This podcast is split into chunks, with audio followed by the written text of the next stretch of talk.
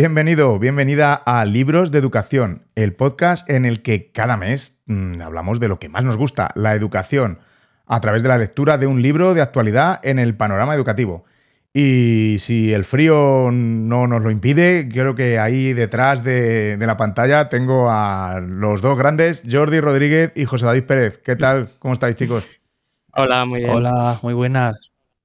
Pues bien, no, hombre, David, nos vamos de Madrid, donde tú estás, a la provincia de Alicante, que seguro que hace algún grado más que allí, Sí. está- pero, pero aún así también Sí. hace frío, ¿eh? Unas mínimas de, de cero, de menos uno, por aquí. Jordi, tú a lo mejor tienes, eres el que más suerte tiene de los tres, que es además costero y, y algo Sí, se la notará, verdad ¿no? es que en la costa no trabajo en la costa y cuando llego a mi domicilio sí que se nota, ¿eh? Tanto en invierno como en verano. Siempre es más agradable. Qué bien. Bueno, José David, tú lo único que no estarás saliendo mucho de casa ahora, ¿no? Con tu, con tu recién nacida eh, gala, Sí. ¿verdad? Gala, eso es. Sí, sí, sí. Eh, pu- Que pues sí, como enhorabuena, dices. aquí en, pu- en público, ¿no? Enhorabuena, que ya tenemos dado, por supuesto, pero enhorabuena. Pues muchas gracias. Y además nos pilló en plenas navidades, noche vieja ahí en el hospital. Y, y bueno, pues muy contentos, muy contentos. Una, una Muy etapa nueva. Tenemos a Gala entre nosotros. Ahora también tengo a, a Leo de tres años. Y, y ahora estoy, bueno, he aflojado un poco el, el ritmo. Claro, ya no, no- ahora estoy de baja en, en el cole, pero por lo que me estabais contando vosotros, a tope, ¿no? Habéis empezado el año, este 2023, que por cierto, feliz año a los dos y a, y a todos y a todas las oyentes, Sí. pero a tope, ¿no? Eso es. Sí, la verdad es que empieza 2023 y estamos a tope de, formaciones. En mi caso, en mi colegio, además, iniciamos un proceso de, de acreditación con el modelo BES, que es el modelo, el enfoque metodológico que llevamos. Pero sí que es verdad que además, pues con formaciones ABP en otro tipo de centros y contando los días, porque lunes en un sitio, martes en el cole, miércoles en otro sitio. Y- pero muy bien, aprendiendo mucho, aprendiendo mucho en todos los, de todas estas formaciones y compartiendo mucho con compañeros, que realmente es como mejor se estructura el aprendizaje entre docentes. ¿Y tú, David? Exacto, exacto. Igual, Jordi, yo tengo la misma sensación. Eh, este trimestre, yo el, el primer trimestre eh, estuve en varios coles eh, haciendo formaciones. Y, y mira, fíjate, Jordi, lo que has comentado, lo comenté yo en Píldoras de Educación, que me encanta ir a, a coles presencialmente porque yo aprendo casi más mm, de lo que aprenden de mí, ¿no? Cuando voy a, los coles. Y, me encanta que haya, porque veo como estos últimos años mm, más movimiento, ¿no? Esto de las formaciones y, me encanta, ¿eh? ¿no? Me encanta que, los docentes estemos ahí, mm, pues, es, hambrientos de formación, ¿no? Eso significa que, vamos a por todas, ¿no? A mejorar nuestra práctica docente, que, que por otro lado, pues, siempre tenemos que estar actualizados. Y sí, sí, segundo trimestre de locura, mm, muchas formaciones sobre podcasting, sobre ABP, eh, evaluación, en fin, mm, vamos a por todas. no nos quejaremos, ¿verdad? Porque sarna con gusto dicen que no pica. Pues sí. Bueno, os veo, os veo genial, entonces, que habéis empezado con, con mucha energía y muchas ganas de, pues también de estar aquí, seguro, ¿no? En Libros de Educación, de nuevo, un episodio más. Empezamos el primer episodio del año y seguro que con muchas ganas también de, compartir cómo ha ido este, la lectura de este libro. Vamos a, analizarlo. A mí me ha encantado, bueno, es un libro que eh, ya había leído eh, tiempo, tiempo atrás, pero ahora pues lo he, lo he retomado. Y bueno, pues si os parece, vamos a, como solemos hacer al principio, vamos a ir paso a paso, sección a sección, y vamos a hablar, pues en primer lugar, de, de los autores. En este caso, que son dos autores. Así que, ¿qué podemos decir de ellos?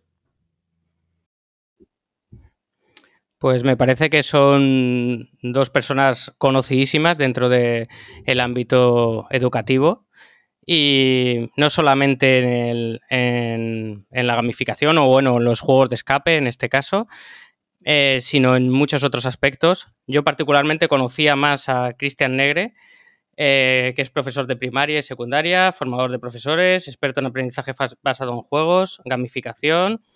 eh, Mm. Google Innovator, creo que en una cohorte conocida por vosotros, Exacto. que compartís. Y nuestro, se sí. dedica a muchísimas otras cosas. Yo le sigo y tengo contacto con él también en redes por otro tipo de temas, de evaluación y compartimos, creo que comparte totalmente la visión educativa con nosotros.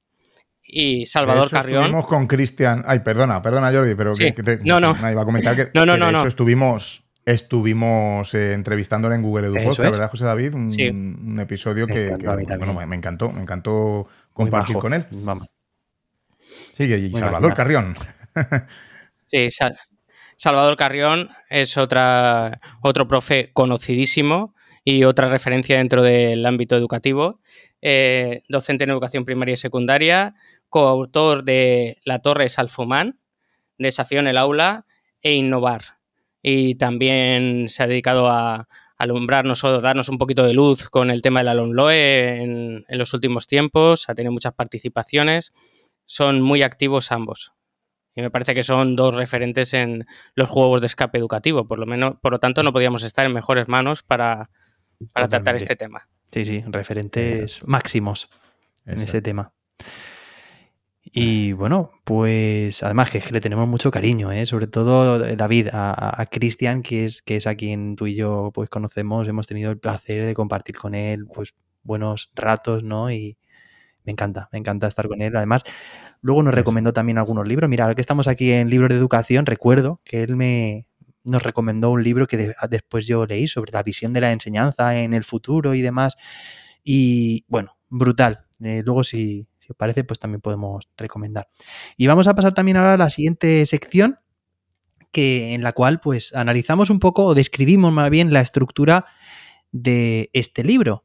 Y bueno, pues de- Desafío en el aula se dirige por una parte tanto a docentes que ya están iniciados en, en la temática, como también a inexpertos. Es decir, esto viene bien para todo el mundo, tengas o no, o tengan más o menos experiencia en este tema. Entonces, bueno, pues básicamente está compuesto por, por dos partes. En la primera parte se habla más de los fundamentos, la parte, pues, podríamos decir más teórica, pero muy, muy amena. Eh, me encanta cómo, cómo está redactada, cómo está transmitida, porque fluye muy bien la, información y contextualiza, genial, de, de- de a ver de dónde parten, los, de dónde salen estos juegos de, escape eh, y, cómo los podemos llevar al aula. Pues habla de los escape room, eh, metodologías activas, de las mecánicas básicas y también qué, qué es un mecanismo dentro de un juego de escape. Tenemos también el flujo del juego, narrativa, al final son muchos términos que, están intrínsecamente ligados a, esta temática y que necesitamos saber para, bueno, pues después de, de ver todos estos términos, comprender mejor eh, la segunda parte del juego. Bueno, hay alguna parte más también sobre la evaluación, eh, sobre la relación con, con las TIC. Y luego la segunda parte, después de haber analizado todos estos términos, pues tenemos aquí una fase, una parte impresionante con 10 juegos educativos completamente preparados para poner en práctica. Entonces, estos juegos además son muy diversos para diferentes etapas educativas con, eh, con temáticas y narrativas completamente distintas, eh, con objetivos también completamente distintos que se enfocan en unas u otras áreas. Es decir, que aquí hay un repertorio muy bien seleccionado con autores, pues también, bueno, de, mucha altura. Y en este caso, bueno, pues, pues nombrar, por supuesto, a, a estos autores de estas 10 experiencias, Jayone Pozuelo, a Javier Barba, Miguel Ángel Azorín, también hemos tenido el placer de entrevistarle, David, eh, José Pascual Castaño, Ignacio Maté, José Luis Redondo, Moisés Llorente, Albert Parrilla, Oriol Tutusaus, Natalia Lozano Juan Luis Gonzalo. Bueno, pues son estas experiencias de las que ahora después también hablaremos y a los que les enviamos de aquí también un fuerte abrazo y un agradecimiento por, por su buen hacer, ¿no? Y por compartir sus experiencias, porque por lo menos a mí me han parecido muy, muy interesantes y ahora pasaremos ya a analizar el libro en cuestión. Así que, bueno, pues, pues deseando conocer, David y Jordi, también vuestras experiencias porque, y vuestras sensaciones, porque no hemos hablado de, todo esto. O sea, quiero decir, cada uno iba con su lectura, como hemos hecho hasta ahora, en paralelo, y ahora llega el momento de ponerlo en común, ¿no? Sobre la mesa. Pues sí, yo creo que vamos a, a nuestra sección donde ya mm, debatimos ¿no? el, lo que es el, el contenido del libro y lo relacionamos con nuestras experiencias, ¿no? Pues lo que hacemos, ¿no? Lo que es el podcast de libros de educación. Y, bueno, yo para, empezar y para romper el, hielo, em, mm, en el primer párrafo ya de, la primera parte del libro, ¿no? que, se llama Los Fundamentos, que, lo has dicho muy bien, José David, eh, y que es, mm, digamos, la parte más teórica, entre comillas, eh, porque es eminentemente, es un manual práctico, ¿no? Todo es un manual práctico, eh, pero mm, en, el primer, en el primer párrafo... Eh, está contándonos, eh, creo, creo que en este caso era Salvador, no lo sé, porque no lo sabemos, ¿no? Pero mm, creo que en, la entrevista que le hicimos a Cristian Negre en Google Podcast dijo que la primera parte se encargó más eh, Salvador. No me mira, no me, voy a, no me voy a pillar los dedos, ¿eh?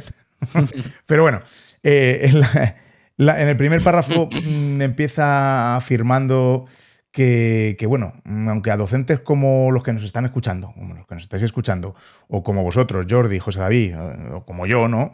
Que, bueno, que estamos eh, moviéndonos en este mundo, ¿no? Que estamos, que estamos inquietos, que apostamos por un cambio en la educación.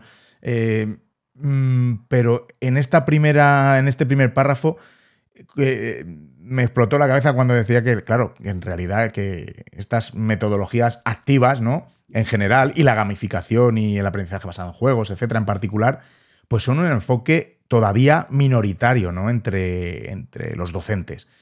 Y entonces, pues claro, mm, lo que digo, nos movemos en este mundo que nos parece que todo es esto, pero mm, yo pienso que es cierto. Mm, y claro, ese es el primer párrafo y me dejó ya, dije, ostras, es verdad. ¿Qué, qué pensáis vosotros? Eso, eso que has comentado, eh, David, creo que nos da para un podcast o para varios ya directamente, porque casualmente José David y yo también comentábamos que es cierto que nosotros defendemos este tipo de educación, pero que eh, muchas veces no está totalmente dirigido, eh, que hay muchos otros sectores dentro del ámbito educativo que no están orientados directamente hacia esas metodologías activas. Y yo creo que se debe un consenso, igual que se está hablando siempre de esa súper necesaria eh, ley educativa que nos marque a todos, que cuente con el consenso de todos, también debiéramos encontrar un poco un camino en el que nos encontrásemos todos los profesores, porque yo de lo que estoy totalmente convencido es de que todos los profesores estén en esta línea o con, este, con esta idea educativa o no, quieren lo mejor para sus alumnos. O sea que em, eso sí que creo que esa parte sí. que es mayoritaria. Afortunadamente. Pero sí que se necesitan más foros de, de encuentro para aunar una línea o unas líneas dentro de la diferenciación que tenga cada docente para seguir una línea proactiva. Y aquí creemos en esto, pero eh, se debiera tener mayor resonancia para que las voces de todos llegasen a un punto de encuentro. Yo creo que eso es este, fundamental. Este, capítulo en concreto, que, bueno, que hemos, empezado hablando de esto, ¿no? Pero porque es en, el primer párrafo, eh, lo, dice el libro, pero el primer, el primer capítulo, digámoslo así, eh, o el primer encabezado, se titula Los Escape Room, ¿no? Y habla un poquito del, del, propósito de, estos, de este tipo de juegos, ¿no? En educación. ¿Y vosotros pensáis que eh, el propósito de este juego, mm, de este juego, de este tipo de juegos en, educación, sería, tiene que ser motivar al alumnado? Uy, estoy aquí muy, ¿eh? muy de debate. Sí, sí, sí. Bueno, me gusta, me gusta cómo, has empezado. Sí, sí. Bueno, es, muy importante que nos, planteemos esto, ¿no? ¿Qué, objetivo, qué, buscamos realmente, ¿no? Al introducir, pues, una metodología en el aula, una estrategia, un enfoque, ¿qué, buscamos, ¿no? Mm, a ver, analizando luego la mayoría de, las experiencias traídas en el libro, claro, eh, casi que de forma colateral, todas o casi todas promueven la motivación, por supuesto, eh, la cohesión de grupos también, eh, mejorar el clima del aula o de los, del alumnado. Entonces, yo creo que una de las principales, o digamos, uno de los principales alicientes que tiene, ¿no? Introducir este, este tipo de, pues de, secuencias didácticas en, nuestras, en nuestras aulas, eh, tiene por supuesto este, este motivo, ¿no? Este, este motivo de, buscar, porque muchas veces sucede que, y más con los estímulos que hoy en día también hay en la sociedad, eh, que, tienen, que encuentran nuestros jóvenes, pues es, difícil, digamos, transmitir un contenido árido, en un formato árido, eh, que, digamos que ante la cantidad de,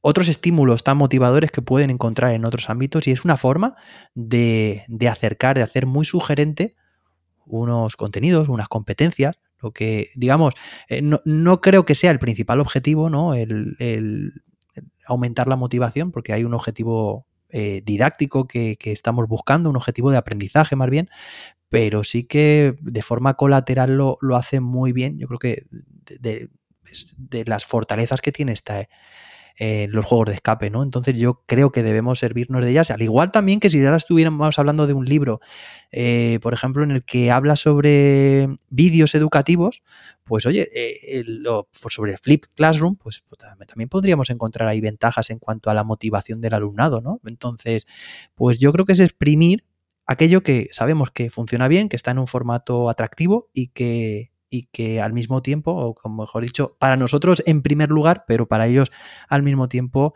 eh, pues les, seduce y les, engancha y les anima a continuar, ¿no? Que es lo que, lo que vamos buscando, como lo veis. Sí, yo creo que la motivación es inherente a, este tipo de, dinámicas. De hecho, cuando ellos en el libro nos dicen por qué usar juegos de escape en tu aula, eh, la última razón que nos dan es que es divertido para todo el mundo. Entonces, eso es inherente y ya contamos con ello. Por supuesto, yo coincido con lo que estabas diciendo, José David, que eh, este tipo de dinámicas fomentan una actividad y eh, nos permiten incluir un contenido curricular o no tiene por qué ser un contenido o un saber básico, también puede ser competencial. En muchas ocasiones lo, utilizamos para esas famosas habilidades que necesitamos de nuestros alumnos o para una cohesión de grupo, pero que sí que tenemos, por si no sería un skate room, que es la diferencia que ellos hacen desde el principio, ¿no? El skate room sería eminentemente lúdico, aunque también trabaja determinadas habilidades, y aquí estamos dentro de un ámbito educativo. Pero sí me parece importante la motivación. Y ahí os, os lanzo yo también una pregunta que también está muy tratado en el libro, esa motivación, eh, ¿cómo la trabajamos con los juegos de escape educativos? ¿Cómo pensáis? ¿De forma intrínseca, extrínseca? ¿Los mezclamos? Pues una va en, contraposición a la otra. Yo, eh, a ver, David. Mm, mm, como, que está, como lo que estabais hablando antes, que por supuesto estoy, estoy de acuerdo, que el objetivo, el objetivo de este tipo de, dinámicas ¿no? tiene, que ser tiene que ir un poco más allá que el buscar solo la motivación, ¿no? que ya lo estamos diciendo. Eh, hombre, por supuesto que podemos hacer, se puede organizar un escape room eh, simplemente con el objetivo de pasarlo bien, ¿por qué no? ¿no? Mm, por supuesto que también se puede, se puede hacer. Pero bueno, siempre estamos ahí con nuestros objetivos didácticos en mente. Eh, yo creo que, una gamificación, escape room, etcétera, siempre tiene que ser un medio, ¿no? Una herramienta que, debe estar siempre subordinada ¿no? al objetivo fundamental que, queramos perseguir ¿no? con eso. Y la motivación, pues eh, yo creo que como en todos los, eh, los, aspectos, ¿no? En todos los. Em, lo, que nos planteemos, mm, ahí mm, debemos que. Hombre, siempre, siempre es bueno que haya una motivación intrínseca, ¿no? Pero claro, mm, con este tipo de, juegos mm, también le estamos dando ahí un poquito extrínseca. Yo creo que, que una mezcla ¿no? bien balanceada, yo creo que sería lo ideal. No sé qué pensáis vosotros. Sí, yo creo, eh, estoy completamente de acuerdo, David, con lo que dices. Al final, en, tener un buen equilibrio, ¿no? Y sobre todo también saber adaptarlo a las diferentes edades, a los diferentes contenidos o saberes o competencias. También se hablaba de, claro, de depende de, la, digamos, del juego de escape, pero algunos tienen, por ejemplo, una, narrativa eh, mucho más envolvente, más inmersiva que otras. Por ejemplo, hablaba del juego del parchís, por ejemplo, pues no es necesario ni siquiera que tenga una, hablando de juegos, ¿no? Eh, no es necesario que tenga una narrativa, mm, que podría tenerla, pero es supletoria, ¿no? Y sin embargo, hay otro juego, otros juegos como los juegos de rol, que la narrativa prácticamente es el, el, 100%, ¿no? De, de, de lo que supone. Entonces, también hablaba de que los juegos de escape estaban ahí como a medio camino entre, entre que esa narrativa sea tan, tan, tan mm, potente o tan necesaria, tan eh, digamos, que, tan, que implique tanto. Pero, por supuesto, también depende del tipo de experiencia y por supuesto también como, a ver, lo, que me queda tras la lectura de este libro es que los juegos de escape se plantean normalmente, claro, esto luego lo podemos llevar al aula como nosotros decidamos, pero de forma puntual, normalmente, o sea, en determinado momento, pues dos, tres veces en un curso académico podría estar bien, ¿no? Ya, ya digo, esto con, cogido con pinza porque se puede adaptar mucho, pero de esta manera no veo eh, ningún, digamos, ningún inconveniente porque pues estemos utilizando la, motivación extrínseca en este caso porque está siendo algo, algo puntual además, que sabemos que, lo van a pasar bien y, demás, pero por supuesto pues eh, tampoco dejándonos llevar eminentemente por, este tipo de motivación y sabiendo que realmente lo que, lo que nos interesa más es que desarrollen la, intrínseca, pero oye, que podría estar eh, muy, muy interesante pues eh, ambos casos según cómo lo planteemos. Sí, yo creo que conectando con la narrativa, que era lo que estabais también diciendo para esa, para esa motivación, estoy totalmente de acuerdo con lo que estabais comentando. Creo que tiene que haber un equilibrio entre la intrínseca, que es la que se está buscando, pero a veces en ocasiones podemos darle un matiz de extrínseca. Claro que sí. Siempre que es lo que va a hacer que, nos que lo balanceemos correctamente, pues yo creo que el sentido común y sobre todo la experiencia conforme te vas metiendo en este tipo de juegos. No es la misma la que podamos tener los que lo hemos utilizado menos o los, lo hemos programado menos, como por ejemplo es mi caso, que lo he vivido más, hemos hecho muchos juegos de escape en mi cole, pero los he vivido más desde planificaciones ajenas, que este libro de hecho me está ayudando mucho a lanzarme, a tomar riesgos y preparar la, la mía. Creo que prepararemos una cada uno y luego nos pondremos en común a ver, A ver qué tal nos ha ido. Pero sí que el sentido común nos tiene que marcar un poco que a lo mejor la, algún matiz extrínseco también nos puede venir bien dentro de este tipo de dinámicas. Sí, además eh, dedican Cristian y, Salvador algunas páginas a, hablar de la motivación, ¿no? Y, me parece bastante esclarecedor. Al igual que dedican también un, iba a decir un capítulo, bueno, no está, no está como, en capítulos, ¿no? Está como, con unos eh, encabezamientos, como he dicho yo, pero también viene, eh, hablan sobre las metodologías activas.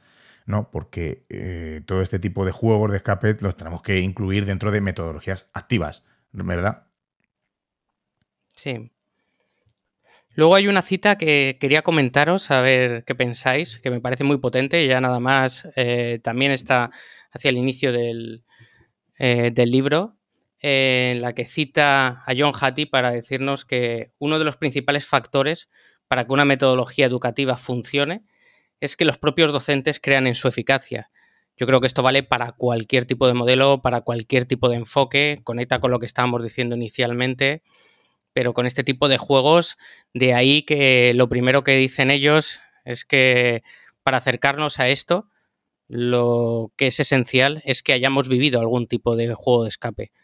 Cuando dice, ¿por dónde empiezas con este tipo de planificaciones? Pues lo que debemos empezar es viviéndolo, ya sea fuera, con un escape room simplemente, lúdico, o con una planificación preparada por otro, pero que, que lo vivamos, Totalmente Yo creo que eso sería uno de los fundamentos de, cualquier tipo de modelo o experiencia. No sé qué pensáis. De acuerdo, totalmente de acuerdo, porque además eh, es difícil a, un profe, a una profe que sea escéptico con este tipo de, metodologías en el aula, convencerle solo con, decir, con decirle, mira, que está muy bien, mira que esto está así. No, no, no. Mm, una vez que lo experimenta, eh, mm, em, te puede explotar la cabeza y ver las posibilidades que tiene este tipo de, de juegos. Por ejemplo, eh, recuerdo hace años mm, cuando fui como asistente a un InnoEducation, ¿no? Mm. En, ¿Fue en el, de Alicante? No, fue el de Murcia. Vamos estando, ¿verdad? Murcia, Alicante.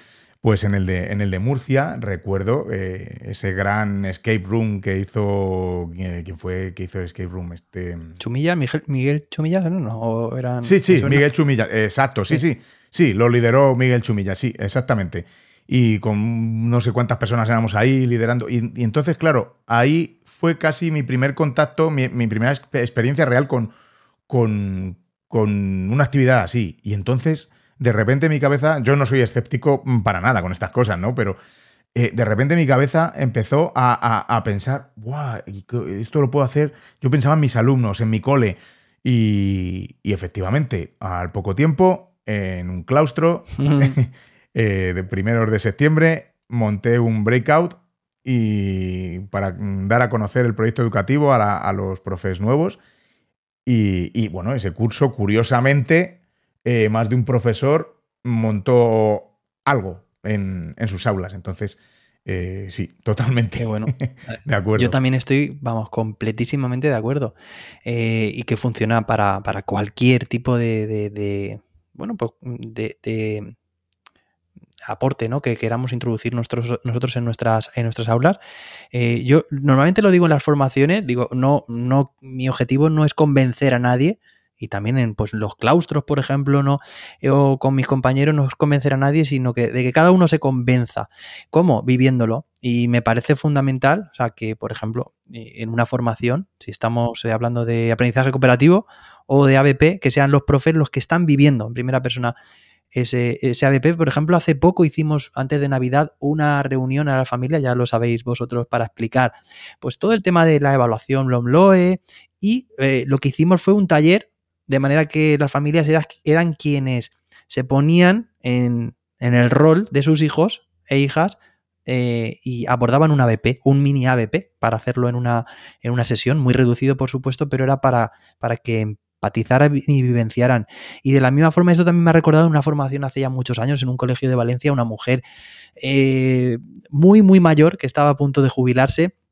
Además recuerdo su cara perfectamente, era de aprendizaje cooperativo y decía, eh, bueno, se, mostraba bastante escéptica al principio y claro, las sesiones eran tenían como objetivo vivenciar esas estructuras, esas técnicas cooperativas.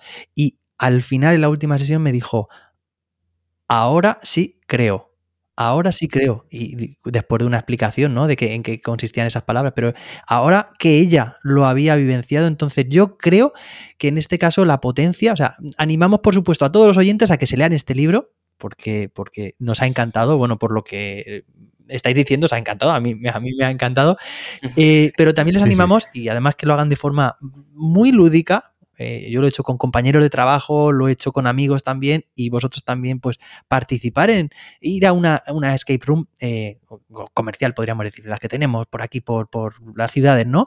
Porque una vez que lo vivan van a salir, bueno, yo, yo por lo menos siempre salgo con una sensación de satisfacción consiga o no salir o consiga o no el objetivo y esa, ese sentimiento de equipo eh, no me lo quita nadie, con, aquellos con los que he entrado a la, habitación, ¿no? Para, y cómo tienes que, pues, ingeniártelas y aplicar el ingenio y, cómo surge ahí toda la parte cooperativa, colaborativa y de, y, no sé, muchas sensaciones, muchas emociones que, me encantaría, y de hecho por eso lo he llevado así a mi, a mi aula, llevarlo, llevarlo, ¿no? Para que lo, lo vivencien también mis estudiantes. Y luego yo creo que está la otra parte, como mencionaba en, la cita, ¿no? Eh, eh, también si vas, si, introduces este tipo de experiencias un poco, digamos, obligado, ¿no? Que es que, bueno, es que mi cole son muy innovadores y resulta que nos han dicho que tenemos que hacer una gamificación al trimestre. Yo qué sé, ¿no? Si vas así, con ese, con ese, mm, no creyendo en ello, evidentemente va a salir fatal un desastre. Eso seguro, pero como cualquier cosa, ¿no? Como con las expectativas con respecto a nuestros, nuestros alumnos, etcétera, ¿no? Sí, yo estoy totalmente de acuerdo. Ahora mismo en una de las formaciones estamos tratando la línea pedagógica de los de, del cole. La, quieren renovarla y quieren meter metodologías activas. Eh, lo primero que hemos consensuado es que hablen de lo que saben ellos de metodologías activas, qué es lo que querrían conseguir dentro del aula y ver qué cabida puede tener esto. Entonces, a lo mejor no es el escape room, como hablábamos del ABP, tiene que tener su momento en el que estén preparados para, para hacer eso. Y conecta con lo que hemos iniciado el podcast, que realmente seguro que van a poder introducir esta dinámica o cualquier otra dinámica en el momento en el que sepan que se va a ajustar a lo que ellos necesitan para sus alumnos y todos necesitamos lo mismo. Eh, vuelvo a insistir que las clases funcionen y que nuestros alumnos aprendan y salgan lo más fortalecidos posible. nosotros creemos en esta, pero lo que estaban comentando, que lo vean, que abramos las puertas. Yo creo que si estamos entre compañeros, que ocurre en muchos centros que son más grandes, en los que alguien está sacando algo, llega a un claustro y lo presenta. Eh, he hecho este escape room o, este, o este juego de escape educativo y me ha funcionado fenomenal, tal, todo este tipo de cosas y parece que si no lo crees, te genera enfrentamiento, te genera rechazo. Pues abramos la puerta y que sea al revés, que ese profe o que cualquiera que quiera saberlo entre a la puerta y lo ve, eh, entre en nuestra clase y lo vea desde dentro, porque aunque lo transmitamos con mucha pasión, si no lo estamos viendo, si no lo estamos viviendo, muchas veces ese escepticismo pues nos va nos va a causar rechazo. Yo creo que verlo, vivirlo es, es lo más importante. Totalmente. Aunque no te veas capaz de hacerlo, ¿eh? porque no tiene por qué ser la dinámica que tú escojas. a mí me encanta. Fíjate ¿eh? que después de la lectura de este libro, eh, me parece fundamental tenerlo ahí como manual para. Porque, bueno, yo, he montado algunos. yo no soy un experto en, esto, por supuesto, para eso tenemos a Cristian, a Salva y a, a todos estos grandes profes que ha mencionado José David al principio. Eh, pero después de haber montado yo un par de experiencias y leerme el libro, o sea, a mí me parece fundamental tener este libro como, como vamos, manual básico para eh, ya, ya no solo de, términos y ¿no? un poco la, nomenclatura de cada cosa, que me parece importante saberla, ¿no? Lo que es un mecanismo, lo que es un, reto, un, eh, distintos tipos de juegos, de, de jugadores, ¿no? Mm, pero es ya con los ejemplos y todo lo que viene, es como como, madre mía, yo lo hacía así por, por, bueno, venga, vamos a poner este reto, abrimos este candado, pero, pero aquí te lo, te lo, vamos, te deja el, terreno bien, bien llano para que tú te, te, bueno, te puedas liar todo lo que quieras, ¿no? Puedes, puedes complicarte más o menos, pero mm, diseñar un juego mm, con fundamento y en condiciones, ¿no? Sí, sí, totalmente. Y como tú dices, David, o sea, la primera parte del libro, pues es, es importante. No es el objetivo de este podcast eh, pues tanto resumir como, sino como analizar qué es lo que estamos haciendo aquí, ¿no? Porque pues para, los términos ya está el libro, quien, pues, quien realmente esté interesado, pues, pues va a aclarar mucho eh, esa terminología de, como dice David, de mecanismos, de tipos de retos de jugadores, que es muy interesante conocer, porque claro, si luego tú esto lo vas a llevar a tu clase, pues tienes que saber que, no todos los alumnos eh, se van a comportar igual delante de un juego, que seguramente ya lo pensemos, ¿no? Pero ¿qué tipos de jugadores hay, qué características tiene cada uno. Pues que, que seguramente, y como nos, nos, animan a que hagamos en el libro, eh, tenemos que pensar que el juego tenga una serie de componentes que se adapten a todos los tipos de jugadores. Que al final no es que haya un... Eh, dividamos la clase en tipos de jugadores, sino que todos tenemos un poco de cada tipo, ¿no? Pero si no hacemos, por ejemplo, que era un poco la pregunta que yo también os quería lanzar, y, voy a terminar un momento de esta explicación, pero es, si no conseguimos hacer que nuestro diseño del juego, en este caso, se adapte a todos los tipos de, necesidades, de preferencias de los jugadores, no va a ser tan exitoso, de la misma forma también que si no conocemos qué es el flujo del juego o los tipos de retos que hay o herramientas TIC que nos pueden facilitar muchísimo potenciar lo que es el, proceso del juego de escape. Eh, si, no lo conocemos, qué es la arquitectura del juego, qué tipo de arquitecturas hay, qué es la narrativa y qué conseguimos con ella. Incluso también nos proporciona una plantilla para diseñar un, juego de escape, ¿no? Que, además es la que también se sigue luego en las diferentes experiencias. Entonces, ¿de qué manera, la pregunta que, que os lanzo, de qué manera pensáis que un profe eh, inexperto en principio en este tema, que, se anime este fin de semana eh, o cuando pueda eh, pronto a, ir a, vivenciar un, escape room, por ejemplo, y que se anime a hacerlo. Se lee la primera parte. ¿De qué manera pensáis que puede tener éxito a la hora de, aplicarlo? y me refiero ya sea un profe de, primaria, secundaria, de universidad, ya digo, con poca experiencia, ¿cómo pensáis que, puede encajar este libro a, no sé, a suplir sus necesidades? Pues mira, empiezo yo, si bueno, parece, que voy a ser breve. Vale, empieza, empieza David. voy a ser breve. eh, como dicen los autores en el propio libro, al principio yo creo que pone, si tienes este libro en la mano es porque mm, te pica el gusanillo, ¿no? De este mundito. O ya lo has experimentado o bueno, estás ahí que quieres estar. Evidentemente, ya sabemos qué tipo de docente no van a leer este libro, tampoco nos van a escuchar a nosotros. Entonces, sí, de primeras, teniendo este libro en las manos, eh, ya es un, paso bien grande. Y segundo, eh, como he dicho, mm, a mí me ha aclarado muchas cosas. Eh, yo estoy totalmente animado a, realizar un, juego, un escape para mis alumnos de sexto para este trimestre con, el proyecto que, vamos a, comenzar ahora mismo. Eh, espero que no me estén oyendo los de mi cole, porque como, luego no me dé tiempo, vamos a ver qué, en las que me estoy metiendo.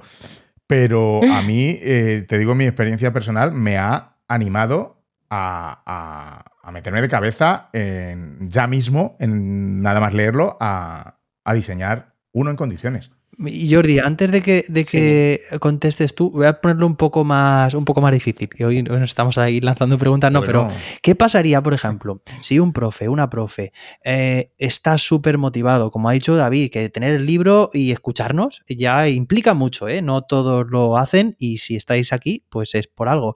Pero ¿qué pasa si se ha animado tanto?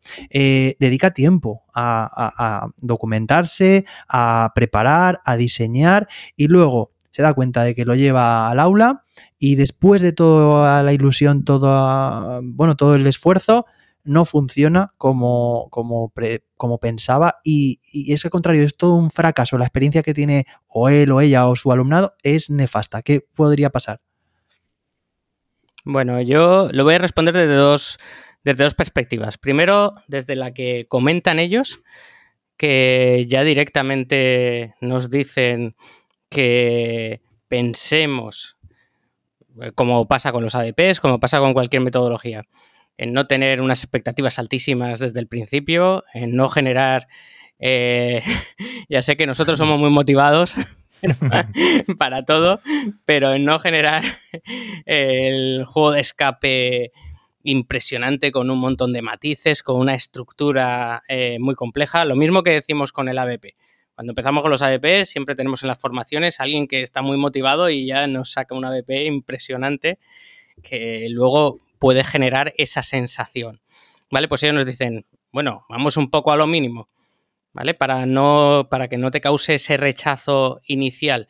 Pero yo me marcaría, y Cristian insiste en esto, y además hay una cosa muy positiva que nosotros también lo hacemos en nuestras formaciones, ponernos en primera persona y hacer ver a todo el mundo que tú también has fracasado porque él es el primero que dice, yo subí mis expectativas hasta arriba y me llevé un tortazo impresionante que ya no sabía si iba a poder seguir, pero obviamente te vienes arriba. Yo lo diría como en todo lo demás, a mí lo que me ha encantado es que conforme iba leyendo, conforme iba leyendo otras experiencias, eh, bajaba un poco mis expectativas, obviamente, pero eh, me animaba mucho la idea de disfrutar del proceso. O sea que marquemos tanto a los alumnos como nosotros mismos que se consiga o no se consiga, vamos a disfrutar mucho y ellos van a disfrutar mucho del proceso, de esas dinámicas, de ese intentar eh, conseguir descifrar los enigmas que hayamos marcado, eh, conseguir un triunfo total o un triunfo parcial, que ahí entra lo de los tipos de jugadores que estábamos comentando, que lo debemos tener muy en cuenta. Eso lo has nombrado tú antes, José David, y no quiero mezclar dos temas, pero me parece interesantísimo porque nos marca esos matices de jugador, que son los mismos matices que los de alumno. Que parece que todos los alumnos, igual que todos los jugadores, tienen que ser jugadores o alumnos finalistas. Y muchas veces podemos recrearnos en ese proceso, en esos matices, en esas historias paralelas que pueda haber. Eh, entonces, a mí yo creo que en lo que más nos tendremos que fundamentar es en eso, en disfrutar del proceso. Y si sale bien, sale bien. Cristian también nos marca que él llevó un contraste con, con Estados Unidos, porque en Estados Unidos dice que los hacen con mucha frecuencia y que va a salir mal. Y cuentan con ello o incluso desean que salga mal, por esa teoría del error que nosotros defendemos mucho en otros ámbitos. Pero si hacemos un juego de escape, creo que todo el mundo que nos esté escuchando y nosotros mismos no estamos valorando la posibilidad de que salga mal. Queremos, queremos a toda costa y con mucho estrés que salga bien. Entonces yo, para responder a tu pregunta, me fundamentaría en esas dos cosas. Disfrutar del proceso, generar expectativas y un primer juego de escape eh, mm. pues más humilde, más humilde, más moderado. Y después pensar en, ese, en esa posibilidad de error como aprendizaje, que no nos lleve a decirle ya al oído la, la respuesta porque necesitamos que, lo hagan bien, si no va a ser un disgusto para todos. Fundamental mm, no sé si te he respondido. Sí, totalmente, claro. Yo, yo, lo de disfrutar el proceso y, pues me parece, bueno, es muy estoico también, ¿no? Y, y es, verdad. Eh, mm, eh, más que ya el, por supuesto, lo hacemos con un, para lograr un objetivo, ¿no? Que, por supuesto, que aprendan, ¿no? Que, para qué estamos en el aula, ¿no? Para que aprendan y desarrollen esas habilidades que, estamos buscando. Eh, al final se van a motivar, mm, pero exacto, yo empezaría con, bajas expectativas, no, no bajas expectativas. Mm, mira, no, lo voy a, decir porque tú lo has dicho perfectamente y yo la voy a, lo voy a, lo voy a liar más. Y yo, yo tengo una pregunta muy profunda para vosotros. La más profunda de este, de este, de este episodio Y es. Y es, atención. ¿Qué tipo de jugadores sois cuando jugáis? Sí, lo sabía. Sabía que alguien lo ¿eh? iba a preguntar. Ah, claro. Y lo tenías apuntada tú ahí también, ¿eh? Bueno, en el, libro, en el libro nos pone que hay cuatro tipos ¿no? de jugadores, los finalistas. A mí me gusta el término en, inglés, ¿no? Finalistas, que es killers, mm. es como killers. Vamos, que van a por el objetivo, ¿no? Final, solo quieren llegar al final y conseguir lo que, lo que haya. Eh, esto es lo único que vamos aquí a decir del libro, ¿verdad? Pero bueno, para, poner un poco de contexto y que, y que me contestéis. Sí, sí, sí, ya estoy pensando. Los, los logradores, los achievers, ¿no? Que están eh, interesados en los objetivos a corto plazo, ¿no? Eh, por ejemplo, yo que sé, ponen en el, libro el ejemplo de, de, Super Mario, que en vez de rescatar a la princesa, pues lo que vas está más interesado en coger las 100 monedas de cada pantalla, ¿no? Mm. Pobre princesa. Pero sí, esos son los, los, logradores. Luego los exploradores, explorers en inglés, que ese, ese sí coincide muy bien, que son los que Mm, disfrutan analizando todas las opciones ¿no? que tiene el juego, mirando el mapita, todas las, las, pequeñas cosas. Y por último, los socializadores, ¿no? que son los que, los que les motiva eh, pues la interacción ¿no? social, el compartir una tarde divertida, el, bueno, hoy, hoy, en día con los juegos online, pues el estar con, gente, ¿no? Que como bien ha dicho José David antes, y lo dice en el libro, que no es que seamos un tipo de ellos y ya está. Eh, somos una mezcla, ¿no? Claro. Pero bueno, aquí vamos a mojarnos. Mm, mira, yo, yo creo que tengo claro lo que, lo que no sería. Y luego por descarte casi que me quedo con lo que sí. Por ejemplo, finalista no soy mucho de ese perfil. Yo en lo que hago, pues eso de llegar lo antes posible a toda costa, sin ver, no sé, sin tener en mm. cuenta los medios, no, no me gusta, no, no me identifico. Los logradores o achievers... Mm, a veces sí, pero tampoco es de lo más frecuente. Yo me, identifico bastante más, conforme lo estaba diciendo, con explorador, es decir, con analizar todas las opciones. Me pasa con todo, con cualquier cosa. Cojo un libro o una herramienta de software, ahora estoy pensando, ¿no? Intento ver todos los, los menús, todos los recovecos que permite hacer que no, si hay trucos y eh, los exploradores, me, yo creo que sería el que más, si hiciera un test, daría, creo que es el más alto, pero socializadores también hay, hay un buen componente porque al final pues, pues me pasa que me gusta disfrutar, como tú has dicho antes, ¿no? Ese pensamiento estoico, hay que disfrutar con el momento también, entonces yo creo que entre explorador y socializador, quizá más explorador, pero, pero socializador me, aporta también mucho, como estamos aquí ahora, socializando, pasando un buen rato juntos, ¿no? Jordi, tú como... Claro que sí. Yo creo que, como habéis dicho, somos un poco de los cuatro y bueno, queda un poco mal la coincidencia, pero yo también me veo más de explorador. Y más bien sería explorador tratando de ser menos explorador y más killer. porque muchas veces, muchas veces nos quedamos tanto en el proceso que eso nos lo hemos, en nuestras conversaciones, por ejemplo, entre los tres es así. Necesitaríamos un killer que viniese detrás y nos dijera ya. Y ahora nos fijamos justo el objetivo que tenemos que, que salir. Pero sí, yo creo que me quedaría más en esa parte. ¿Y David? Pues yo quizás os vaya a sorprender. A ver, a ver. Oye, os voy a sorprender. Porque, a ver, mm, eso de mirarme los mapitas y no sé qué, yo si me meto en, Super Mario le doy a la primera pantalla, venga, vamos, a jugar, ya, venga, vamos a ello. o sea que explorador a lo mejor no tanto. Killer, depende, ¿no? Sí que, sí que cuando juego eh, soy, soy muy competitivo. Quieres ganar. Me, gusta ganar. Si quieres quiero, ganar. quiero ganar, quiero ganar. Entonces es un poquito, eso es un poquito, ¿no? Killer, filanista, pero yo creo que me, que me que disfruto eh, explorando, no como explorador, ¿no? Pero explorando las diferentes cosas que tiene el juego, pero dentro del juego. Es decir, yo sería más de cogerme las 100 monedas que, que de ir a rescatar a la, a la princesa. Pero bueno, por supuesto socializador sí, porque eh, para mí el fin de todo esto es pasar un buen rato con, con, con gente, ¿no? Por supuesto que puedes jugar solo, pero, pero no es lo mismo. Entonces, mm, ahí estoy. Yo creo que el achiever ese me, me define un poquito más.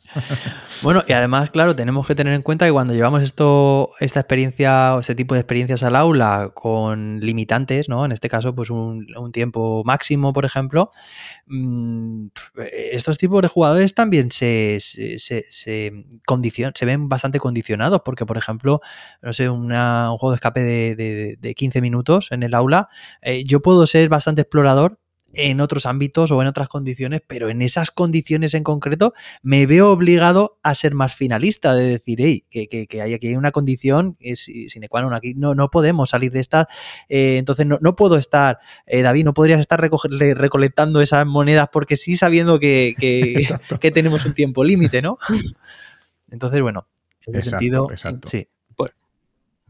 Por, eso ellos nos interrogan un poco y nos dicen, oye, eh, ¿creéis positivo el que pasemos ese tiempo de, estrés tan limitado con una actividad que nos lleva como si dijésemos un poco al límite eh, porque tiene que hacerse concretamente en un tiempo determinado? Eso lo plantean precisamente por eso, como una experiencia de transferencia. ¿Vosotros pensáis que eso es ese estrés al que sometemos a, los alumnos en ese, en ese tipo de juego puede ser positivo? yo, yo, creo que aquí está la clave en, saber elegir bien eh, el tiempo. Yo creo que el tiempo puede ser un factor mm, que, que introduzca motivación en el juego.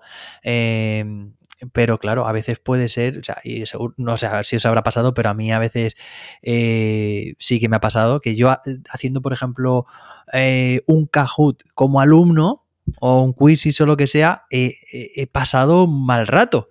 Y decir, ostras, es que esto es lo que yo disfruto ver a, mis alumnos que hagan y a lo mejor no todo el mundo lo está pasando bien. Entonces, claro, yo creo que tenemos que vivenciar mucho eh, las experiencias que tienen en nuestras clases nuestros alumnos, tenemos que vivenciarlas para empatizar con ellos y en este sentido, eh, mira, nosotros cuando hacemos eh, organizamos juegos de escape en, en el cole, normalmente son interdisciplinares, nos juntamos los profes para coordinarnos, para elaborarlos y escogemos a algunos conejillos de India, que son otros profes, que no tienen nada que ver con este, con este diseño, y entonces con ellos probamos las pruebas eh, y el tiempo. El tiempo sobre todo es un factor que, que, reajustamos siempre porque que yo creo que esto aquí es donde radica la principal dificultad de sin que nadie lo haya llevado a cabo. Algo que tú estás creando, saber si va a ser o tiempo suficiente. Porque si lo haces tú, evidentemente no tiene sentido porque sabes ya todo.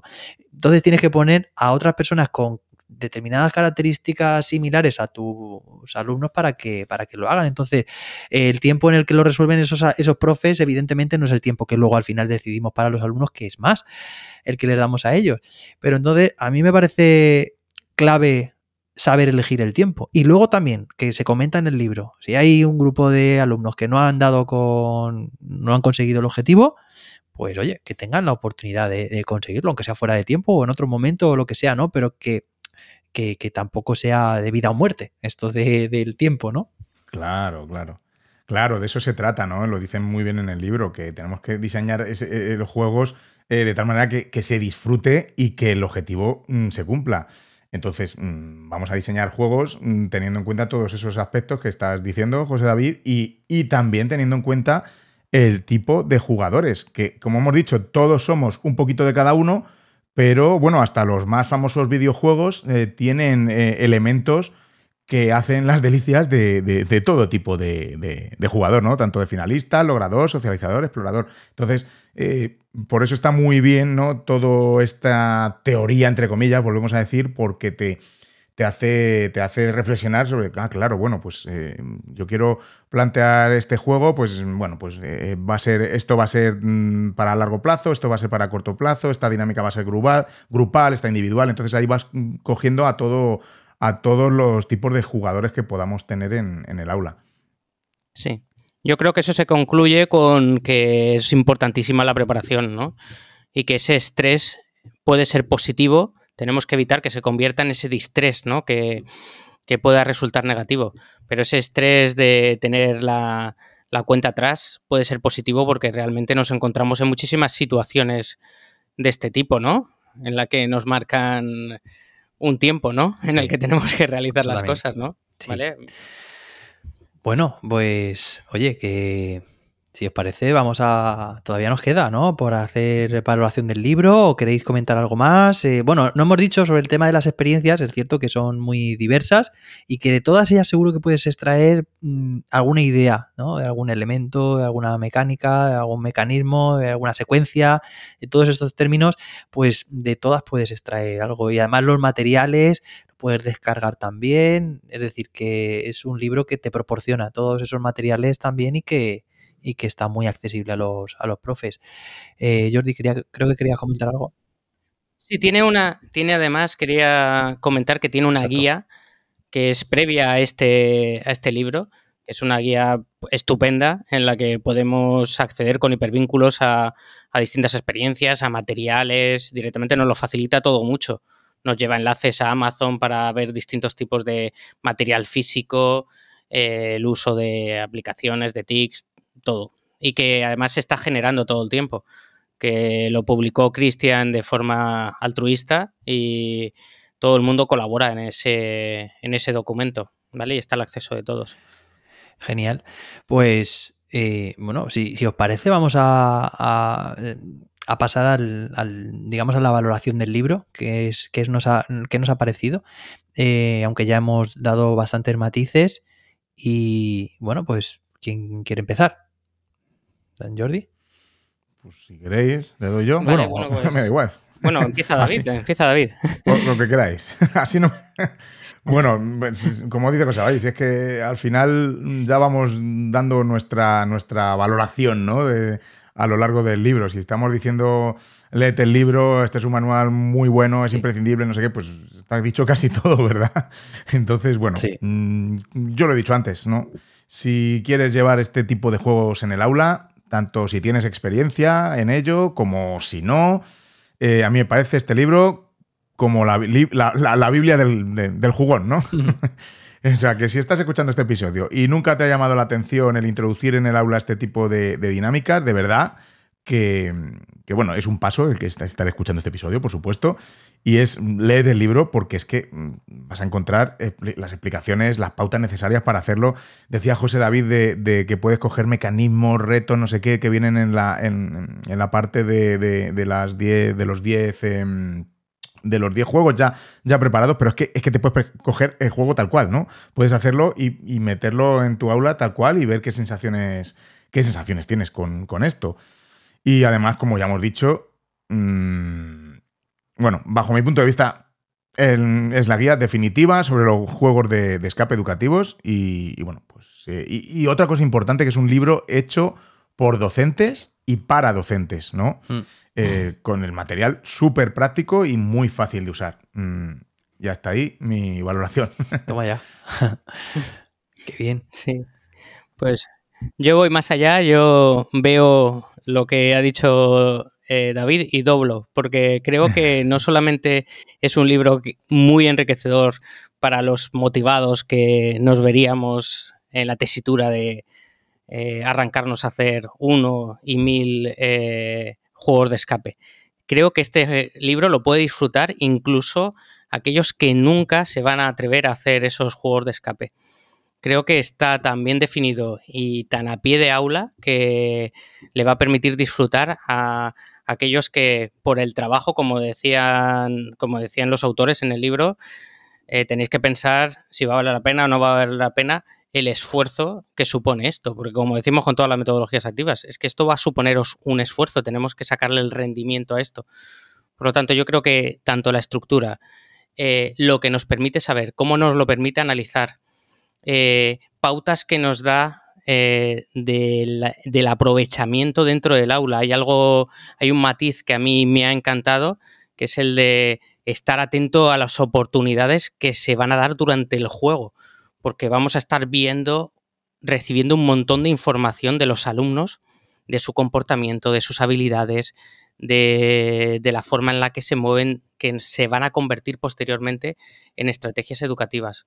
Por lo tanto, yo considero, a mí me ha encantado, yo era el único que no lo había leído previamente, vosotros habéis disfrutado de una relectura, pero a mí me ha parecido Mm, me uno a David, el libro definitivo para que la gente se meta en estos juegos de escape, desde cualquier tipo de enfoque, desde primera persona, desde coger las experiencias de otros o desde innovar y hacer nuestros propios juegos de escape. Bueno, pues poco más que añadir. Además, coincidimos normalmente ¿no? En, en, las opiniones y un libro pues muy, muy asequible, un lenguaje muy eh, muy natural, eh, una forma también muy natural de, ir enlazando todos los la terminología que es necesario también luego saber dominar, muy práctico por todos los recursos eh, y experiencias que ofrece a nuestro alcance y por lo tanto pues una auténtica obra de, referencia. hablando de narrativas, es un tema que además está bastante pues en, boca de todos hoy en día, ¿no? Estas últimas semanas también eh, tenemos una herramienta que me consta también que Cristian utiliza, que es ChatGPT y que, oye, que, mm, hay mucho debate en torno a estas herramientas y no vamos a iniciar a estas alturas del episodio este, este debate, pero sí que es cierto que me encanta eh, o podemos ver esta herramienta como una auténtica oportunidad para generar creatividad. Es decir, para. Yo, por ejemplo, os comento que hace eh, unos años hicimos en mi cole un, eh, un taller de enriquecimiento curricular y alumnos con altas capacidades elaboraban me acuerdo que impartí ese taller y elaboraban sus propios juegos de escape.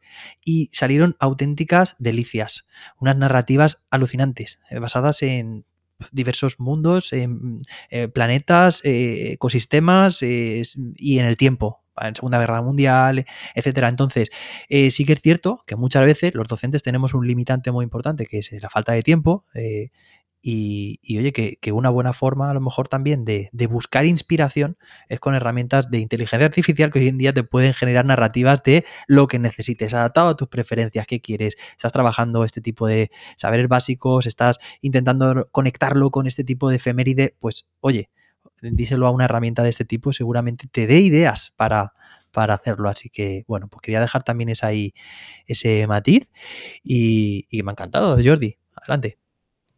Ha sido un poco, ha sido un poco traicionero que sacases este, este tema cuando estamos acabando el podcast. Pero, sí quiero, sí quiero comentar al respecto que eh, es verdad que es de, de rabiosísima actualidad y que precisamente tanto Cristian Negre como, como José David ahora mismo están ofreciendo referencias sobre ello y animo a todos los eh, escuchantes de, nuestro podcast a que sigan las redes de Cristian Negre, que está a tope también con este tema, generando coloquios, debates. En algunos he tenido la oportunidad de, participar recientemente. Y, y, José David con Tribu de Profes. O sea que sí, sí. No vamos a dar nuestra opinión, David y yo, ahora mismo, porque si no nos vamos a alargar ese, el podcast. Ese, es un podcast distinto, sí, la verdad. Me da para mucho, pero sí que es cierto que está ahora, vamos, muy, muy en boga. Y, oye, antes de, acabar el episodio, que ya hemos acabado, ¿no? Lo que es el episodio en sí, pero eh, vamos a decir qué libro mm, nos vamos a leer el próximo mes. Oye, tengo que deciros que, me parece genial, ya, lo hemos dicho en privado, aquí yo creo que también, que me parece genial la idea de, este podcast que hemos tenido, porque yo estoy disfrutando de, tener que obligarme a leer, mm, entre comillas, obligarme para, para venir al podcast y, luego el compartirlo aquí, pues mm, me encanta, me encanta y, bueno, y ya estoy deseando conocer el, siguiente libro para el próximo mes. Jordi, ¿nos puedes iluminar qué libro nos vamos a estar leyendo y que espero que, los que nos están escuchando, pues que también se animen y contribuyan al, debate? Pues esperemos que sí, porque yo creo que eh, el éxito está garantizado con ese nuevo libro. Eh, Neurociencia para Educadores de David Bueno y Torrents, que lleva el subtítulo que ya va a dar mucha luz sobre lo que se va a encontrar cada uno de los lectores que se acerque a él. Todo aquello que los educadores siempre han querido saber sobre el cerebro de sus alumnos y nunca nadie se ha atrevido a explicárselo de manera comprensible y útil. Por lo tanto, creo que es un libro de contrastada referencia ahora mismo en neurociencia aplicada a la educación y David Bueno es un auténtico referente. Yo tuve la fortuna de, verlo personalmente en el SIMO, en, una de sus presentaciones, y está vinculado también al proyecto que llevamos en, el, en mi cole, eh, dentro de la cátedra de neurociencia que imparte en Barcelona, eh, que está vinculado al proyecto, al modelo BES que estaba comentando antes, de Education First. Por lo tanto, yo estoy convencido que todos los que vayan a acercarse a este libro, si no lo han leído ya, porque es un libro de referencia de que lleva un par de años muy, muy vigente en el panorama educativo, pues van a disfrutar mucho y espero que nosotros también.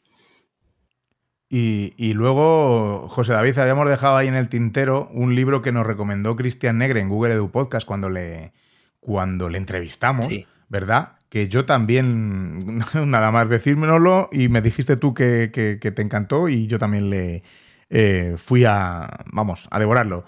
Eh, José David, ¿cuál es el libro que nos recomendó eh, Cristian? Pues a, mí también me, me encantó y se titula Educar Humanos en un mundo de máquinas inteligentes. Y bueno, pues yo creo que también es un libro que merece mucho la pena. Son 100 ideas y reflexiones sobre la nueva educación que necesita la sociedad de Alphonse Cournella. Recuerdo que me comentó además Cristian, no sé si era eh, físico eh, este, este hombre o ingeniero, pero creo que era físico y entonces era como que ponía en el libro, pone en el libro una cantidad ingente de, de investigaciones, de avances, de progresos tecnológicos que existen en la actualidad, aunque no nos lo imaginemos, que existen a día de hoy y que y las repercusiones que esto eh, eh, puede, puede, tener ¿no? en un futuro muy cercano. Entonces, cómo deberíamos replantearnos también la, educación en base a este nuevo cambio que introducen todos estos nuevos avances ¿no? que, que están a punto ya de, porque hoy en día estamos rodeados de inteligencia artificial, de realidad aumentada, virtual, que también aparece en el libro como posibilidades de un juego de escape, eh, y bueno, de, muchas posibilidades que hoy en día tenemos tecnología. Eh, llevable, puesta encima, eh, y, entornos metaverso que, hoy puede, eh, pueden estar, eh, digamos, de forma incipiente, pero que seguramente dentro de unos años, pues esto cambie por completo el mundo de la educación. Así que pues tenemos que estar ahí atentos. Pues, pues nada, ahí queda la recomendación. Y oye, nosotros nos leemos uno al mes de educación para compartirlo aquí, pero el que, el que pueda y se anime, oye, que se lea este otro, dos o tres, los que. porque libros hay, vamos, un montón, ¿no? Así que bueno, lo dicho, que estaremos encantados de que, que nos acompañes en, esta nueva lectura de Neurociencia para Educadores de, David Bueno. Y bueno, que aceptes este reto mensual de, de libros de educación. Así que ahora sí, mm, nos despedimos. Hasta aquí el episodio de hoy. Eh, vamos a recordar que, nos puedes seguir en las redes sociales, eh, en Twitter y en Instagram como arroba libroseducación y en la web librosdeeducación.com donde bueno, pues colgamos ahí los episodios y las notas, y las notas de los mismos. Em, también, bueno, como siempre, agradecerte esas valoraciones de cinco estrellas y reseñas en, las aplicaciones de, podcast donde nos escuchéis para darle un poquito más de, impulso y, a, este podcast. Así que, bueno, mm, volvemos muy pronto para hablar mm, de libros. Nos escuchamos el próximo mes. Hasta entonces, que los libros te acompañen.